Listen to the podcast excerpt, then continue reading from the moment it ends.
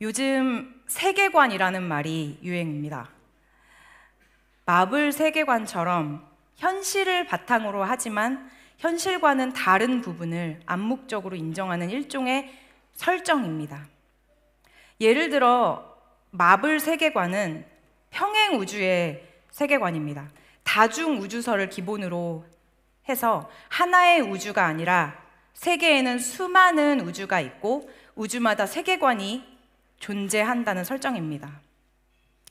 사극이나 FS, 어, SF 영화 같은 것들은 시점이 아예 과거이거나 먼 미래를 바탕으로 해서 현실에서 완전히 벗어나서 미래를 상상하거나 아니면 지난 역사적인 사실을 바탕으로 각색이 들어가 있는 내용이지만 요즘 유행하는 세계관은 현실을 바탕으로 합니다. 그 작품을 보고 있는 우리와 동시대 현실을 반영하지만 진리와는 관련이 없습니다. 각색하는 정도가 아니라 진리와는 아예 다른 사실을 만들어서 세계관에 도입합니다. 또 다른 부캐라는 개념이 있습니다. 서브 캐릭터라는 뜻입니다. 한 사람에게 메인 캐릭터 외에 여러 개의 서브 캐릭터가 있어서 각각 다 다른 성격과 preference를 가지고 있고 또 각각의 부캐를 즐기고 사는 요즘 사람들이 드는, 쓰는 단어입니다. 이런 개념들이 자연스럽게 받아들여지다 보니 그리스도인의 시각으로 봤을 때 두 가지 점이 눈에 띄었습니다. 첫 번째는 믿지 않는 자들이 예수님, 그리고 예수님을 믿는 그리스도인들을 바라보면서 마치 일부 집단의 세계관인 것처럼 인식한다는 것입니다. 세계관으로 생각하다 보니까 마치 그리스도가 허구가 되는 느낌입니다. 두 번째는 그리스도인들이 마치 자신의 믿음의 영역을 하나의 부캐 정도로 인식하는 흐름이 보입니다. 크리스천의 삶이 하나의 부캐, 직장에서의 나의 삶이 또 하나의 부캐, 친구를 만나면서의 삶이 또 하나의 부캐. 이렇게 캐릭터가 늘어가면서 나는 장소와 순간에 따라서 내가 정한 캐릭터에 최선을 다하는 사람이 된 것 같을 수 있지만 실상은 캐릭터에 전념하여서 내가 지키고 추구해야 되는 예수님을 영역화해 버릴 수 있습니다. 물론 고지식하게 모든 사실, 팩트에 반하는 이야기들이라면 무조건적으로 부정하라라는 의미가 아닙니다. 사람을 캐릭터화하고 우리가 사는 세상을 모든 가능한 세계관으로 쪼개고 묶으면서 우리의 중심이 흔들릴 수 있다는 위험성을 말하고자 하는 것입니다. 그리고 그 위험성이 그저 돌뿌리에 걸려서 살짝 무릎이 까지고 마는 정도가 아니라 우리의 삶 전체를 함정에 빠뜨릴 수 있음을 이야기해 보고자 합니다. 삶의 시련은 우리가 성장하면서 닥치는 어쩌면 당연히 겪는 삶의 순간입니다. 여러분 어린 시절을 떠올려 보시면 친구들과 싸웠던 기억이 있으실 겁니다. 그 싸움의 이유들은 지금 생각하면 참 사소합니다. 장난감 때문일 수도 있고, 친구가 놀려서일 수도 있고, 또 내 걸 뺏어갈 수, 빼앗아 가서일 수도 있고, 귀여워 보이는 이유들로 싸우고 다투고 마음 상하는데, 그게 또 그때는 그렇게 마음이 아프고 세상이 무너지는 것 같습니다. 싸울 때는 어떻습니까? 밀치고, 울고, 남자 아이들이 조금 험하고 격양되어 싸우면 멱살을 잡고 주먹질도 합니다. 성인이 되어서는 주먹질하면서 싸우는 어, 일이 줄어들죠. 성인이 되어서의 싸움의 이유는 어릴 때와는 내용이 조금 달라집니다. 물질이나 관계에 대한 이유들이 주를 이루는데 육체적인 충돌보다는 정서적인 싸움이나 신경전이 주를 이룹니다. 이것이 영적인 문제의 접목시키면 똑같습니다. 우리가 태어난 순간부터 키가 자라고 생각의 폭이 넓어지듯이 우리의 영도 성장합니다. 신앙이 성장하면서 우리의 영적 전쟁은 점점 더 치열해지고 스케일이 커지면서 승자가 분명해집니다. 승자가 분명해지면 패자의 피해는 아주 큽니다. 물론 모든 싸움부터 전쟁에 이르는 모든 단계에서의 이유와 과정들은 각자의 단계에 처한 이들에게는 다 힘들고 고난입니다. 어린아이에게는 친구와의 다툼이 아프고 고통이죠. 그 단계가 있기 때문에 그 다음, 다음 단계에서 또 다른 싸움을 이겨낼 수 있는 지혜가 생깁니다. 내가 지금 하고 있는 영적 전쟁은 어떤 것인가? 그것이 낮은 단계인지 높은 단계인지에 관계없이 그 과정을 어떻게 하는 것이 극복하는 것인지, 극복하는 것을 넘어서서 더욱 적극적으로 어떻게 하면 이길 수 있는지 아는 것이 포인트입니다. 영적 전쟁의 종류와 단계를 알고 있다면 상대를 알아야 합니다. 영적인 싸움에서의 상대는 누구입니까? 오늘 말씀 11절에서 마귀의 관계를 능히 대적하기 위하여 여기 적혀 있듯이 마귀, 사탄, 악한 영입니다. 성경은 악의 기원을 분명하게 밝히고 있습니다. 악은 무에서 시작되어서 원래부터 존재하는, 스스로 존재하는 것이 아니라 선하신 하나님이 창조하신 존재가 선하신 하나님을 대적함으로써 시작된 것입니다. 요한계시록에 보면 천사들의 3분의 1이 이러한 반역에 참여했습니다. 하나님은 왜 이런 반역을 허용하셨을까요? 믿지 않는 사람들이 흔히 하는 말 중에서 하나님이 계시다면 세상이 이렇게 악한데 왜 그냥 두고 계시냐? 악의 존재를 알고도 막을 수 없는 하나님이라면 전지전능하신 분이 아니시지 않냐? 이런 말들이 있습니다. 하나님은 선하신 분이시기에 그래서 배신의 가능성까지 가진 존재를 창조하셨습니다. 선하신 하나님은 당신의 창조 세계 가운데 하나님과 교통하고 대화하고 사랑을 나누고 동행할 수 있는 자유 의지를 가진 존재로 우리를 창조하셨습니다. 악의 존재로 인해서 우리는 타락하게 되었지만 하나님은 타락의 과정을 통해서 우리를 십자가 앞으로 나오게 하십니다. 타락이 없으면 얼마나 좋을까 생각할 수 있지만 하나님은 전능하고 영원하시기에 하나님의 깊고 놀라우신 지혜로 하나님 당신의 창조 세계 속에 십자가로 그들을 변화시키심으로 영원한 하나님 나라의 백성으로 만들고 계십니다. 하나님은 지금 그 나라를 준비하고 계십니다. 악의 존재는 도리어 선하신 하나님의 존재를 증명합니다. 하나님은 우리를 인격적인 존재로 만드셨습니다. 그렇기에 우리는 완전한 자유의지를 가지고 있습니다. 자유롭습니다. 우리는 마치 우리가 살아가는 삶이 아주 길다고 느끼기, 느끼기 때문에 우리가 생각하는 악이 세상에 있도록 허양, 허용된 그 사실이 어마어마하게 길게 느껴지지만 하나님의 영원한 시간 속에서는 제한적으로 허용된 영원한 과거와 영원한 미래 사이에 단 한순간에 불과한 시간입니다. 우리에게 주어진 시간 동안 그래서 우리는 전쟁을 치릅니다. 우리가 싸우는 대상은 사람도 물질도 아닌 악한 영입니다. 사탄은 다양하고 치밀하게 우리를 넘어뜨리려고 시도합니다. 우리를 공략하는 계략 첫 번째는 의심입니다.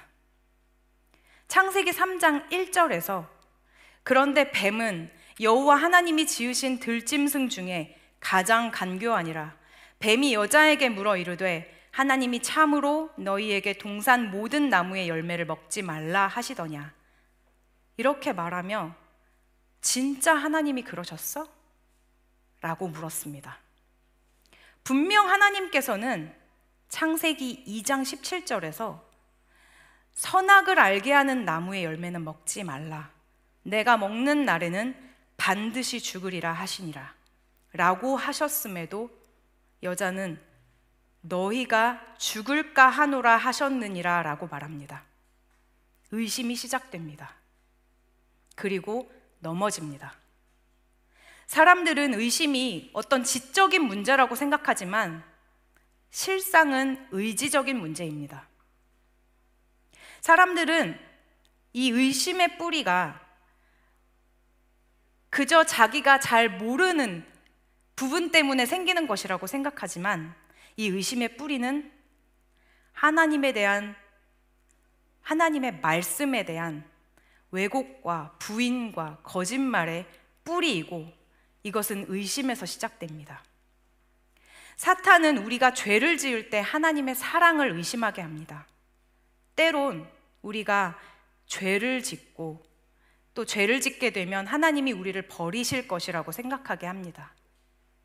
죄로 인한 죄책감에 눌려서 벗어나지 못하게도 합니다. 죄책감을 느끼는 게 마치 겸손한 것 같지만 죄를 고백하고 회개한 사람이 지속적으로 죄책감에 사로잡혀 있으면 그것으로 인해서 예수님께 나아가지 못하게 됩니다. 그러나 하나님은 우리가 죄를 짓게 될 때 더욱더 간절히 우리를 사랑하십니다. 탕자의 비유에서 떠났다 돌아온 아들을 향해 너는 내 아들이라 라고 말하며 잔치를 베풀었던 아버지처럼 우리를 향한 하나님의 사랑을 우리의 죄와 허물로 끊을 수 없습니다. 사탄은 성도들이 구원의 확신을 의심하게 합니다. 사탄은 하나님이 우리에게 주시는 구원을 빼앗을 수 없습니다. 하지만 구원의 즐거움은 빼앗을 수 있습니다. 우리는 그 감사와 즐거움을 누려야 합니다. 그것은 우리에게 주어진 축복입니다. 두 번째 계략은 욕망입니다. 우리가 살아가는 방식과 말과 행동을 유심히 지켜보다가 우리의 가장 강렬한 욕구를 자극합니다. 그래서 거기에 집중하게 만듭니다.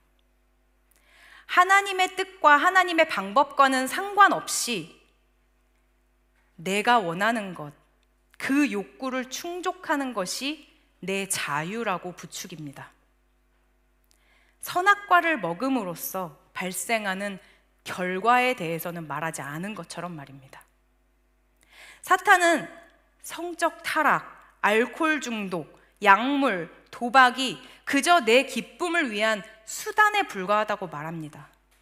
하지만 그것들을 하기로 선택했을 때는 그 책임은 우리에게 주어집니다. 우리의 욕구를 이용하려고 하는 악한 세력이 존재한다는 것을 분명히 알고 깨어 있어야 합니다. 세 번째 계략은 속임수입니다. 사탄은 하나님이 하나님의 자녀들이 육에 속해 살던 때의 기억을 가지고 공격합니다. 익숙한 생각과 방식을 자연스럽게 선택하게 합니다. 암벽 등반을 할 때 첫 토홀드라는 게 있다고 합니다.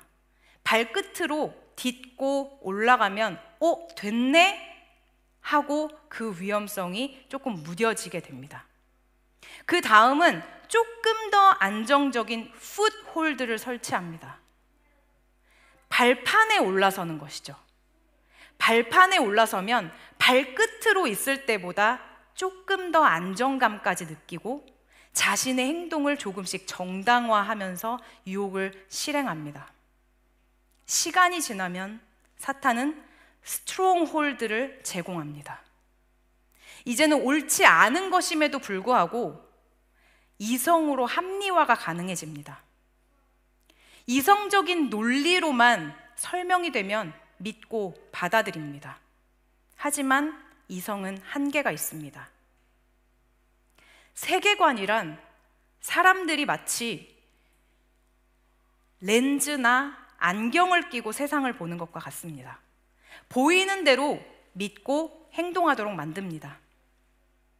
우리가 매일 말씀을 가까이 해야 하는 이유는 우리가 사는 세상 속에 있는 잘못된 세계관이 무엇인지 분별하고 깨닫고 고쳐가야 하기 때문입니다. 네 번째는 분열입니다. 교회를 분열하게 하고 선교, 선교지를 조각조각 냅니다. 동역자들이 함께 기도하지 못하게 하고 협력하거나 의논하지 못하게 합니다. 찰스 스펄전 목사님은 마귀가 조용할 때는 내가 선한 일을 하고 있지 않다는 분명한 증거로 여겨야 합니다. 사람들이 여러분에게 거짓을 말하며 중상모략하기 시작할 때 바로 그때가 하나님 나라가 도래하고 있다는 증거입니다라고 말했습니다.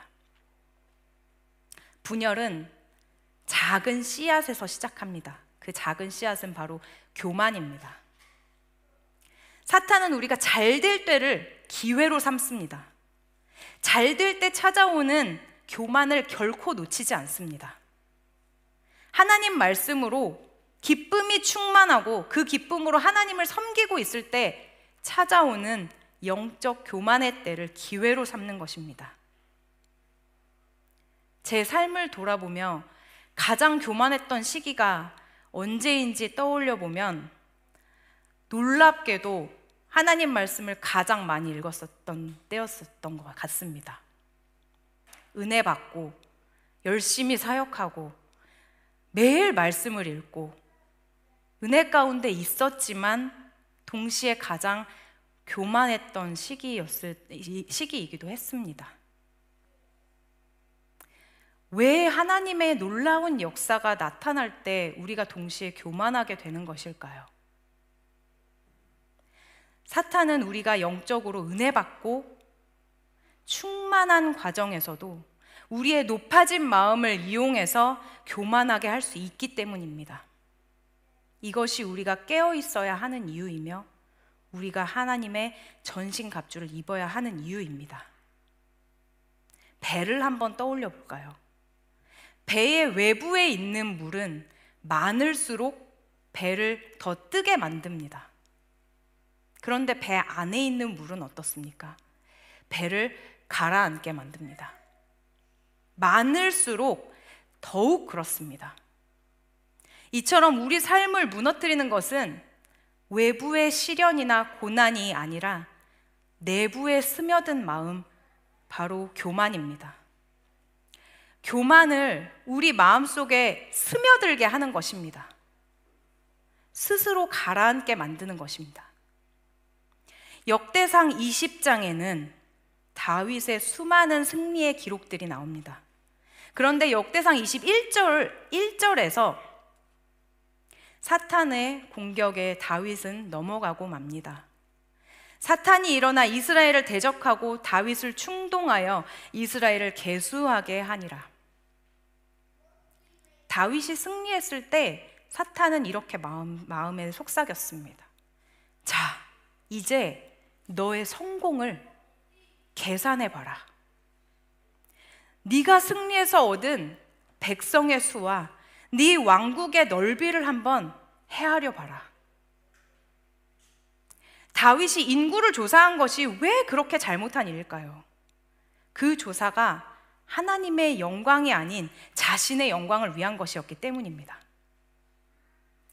다윗의 명령 이면에는 교만이 움직이고 있었고 사탄은 다윗이 교만한 때를 놓치지 않고 하나님의 영광을 가로채는 범죄를 범하게 만든 것입니다.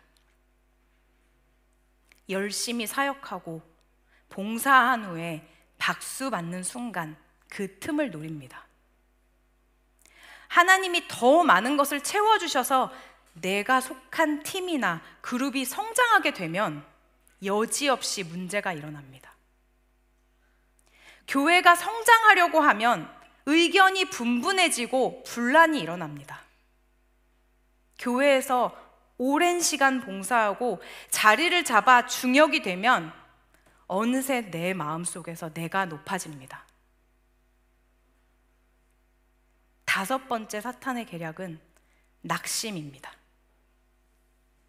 어떤 사람들은 기질적으로 쉽게 낙심합니다. 저 같은 사람이죠. 지나친 자기 반성을 합니다. 자기 애이건 자기 과신이건 자신에게 주목할 때를 이용해서 완전히 낙심시킵니다.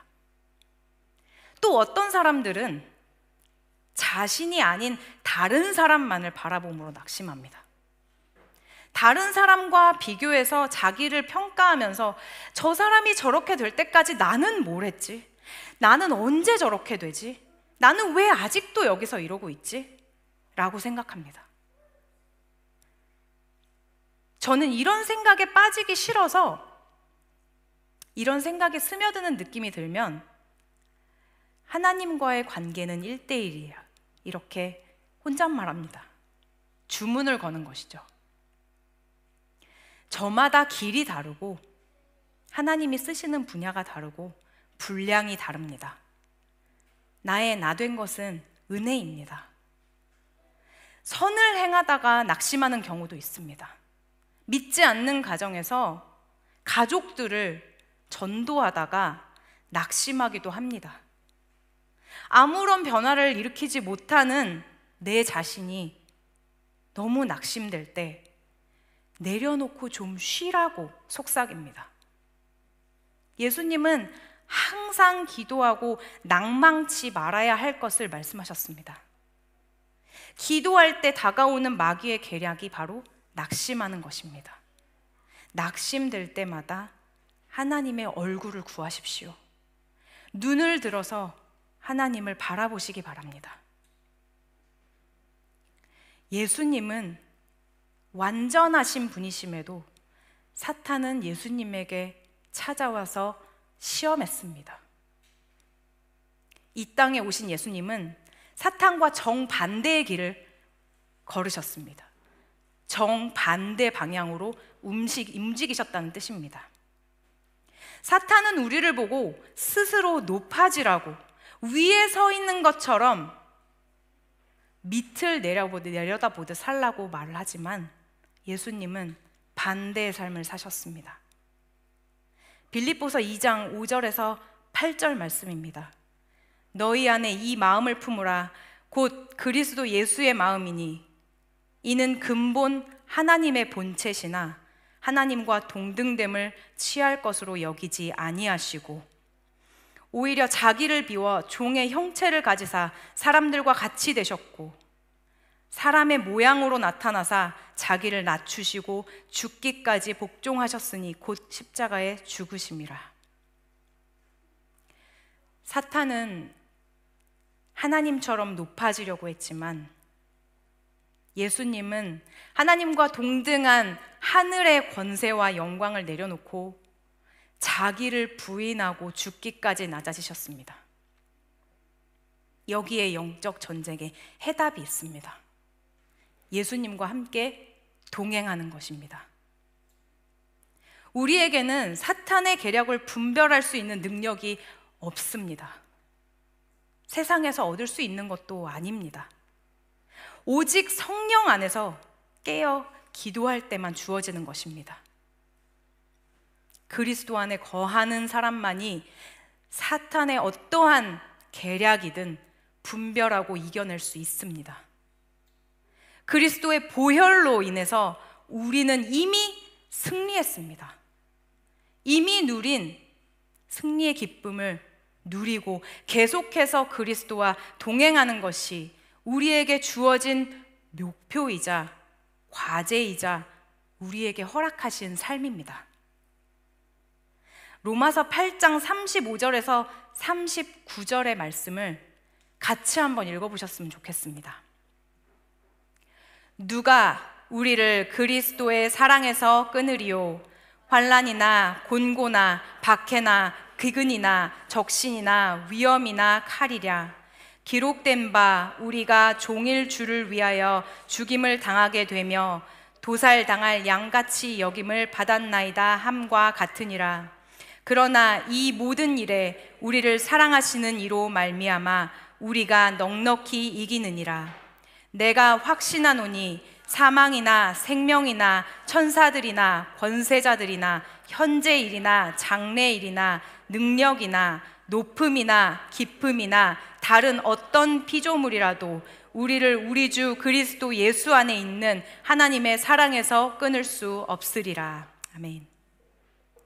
1900년대 초에 다시금 유- 유행했던 미국에서 유행했던 것이 있습니다. WWJD라는 것이 있는데요. WWJD라는 이니셜을 손목 밴드에 새겨서 만들어서 팔찌로 하고 다녔었습니다. 이 의미를 아십니까? What would Jesus do? 라는 뜻- 뜻입니다. 삶 속의 모든 고난, 의심, 의문에 대한 해답은 예수 그리스도입니다. 모든 세계관 위에 있는 모든 부캐 위에 있는 우리에게 주어진 메인 캐릭터는 그리스도인입니다. 우리는 예수님과 동행하는 삶이 우리 삶의 가장 메인임을 기억해야 합니다. 그곳이 집이든 학교든 직장이든 가정이든 나의 만족과 즐거움과 관계 형성을 위한 삶의 부분이 있다면 그리스도인이라는 중심 안에서 내 삶을 재해석해 보시기 바랍니다. 하나님의 전신갑주로 무장하고 오직 그리스도를 표대 삼아서 살아갈 때 그 어떤 단계에 시험과 고난이 찾아와도 능히 이기는 우리 모두가 되시길 간절히 기도합니다. 아멘.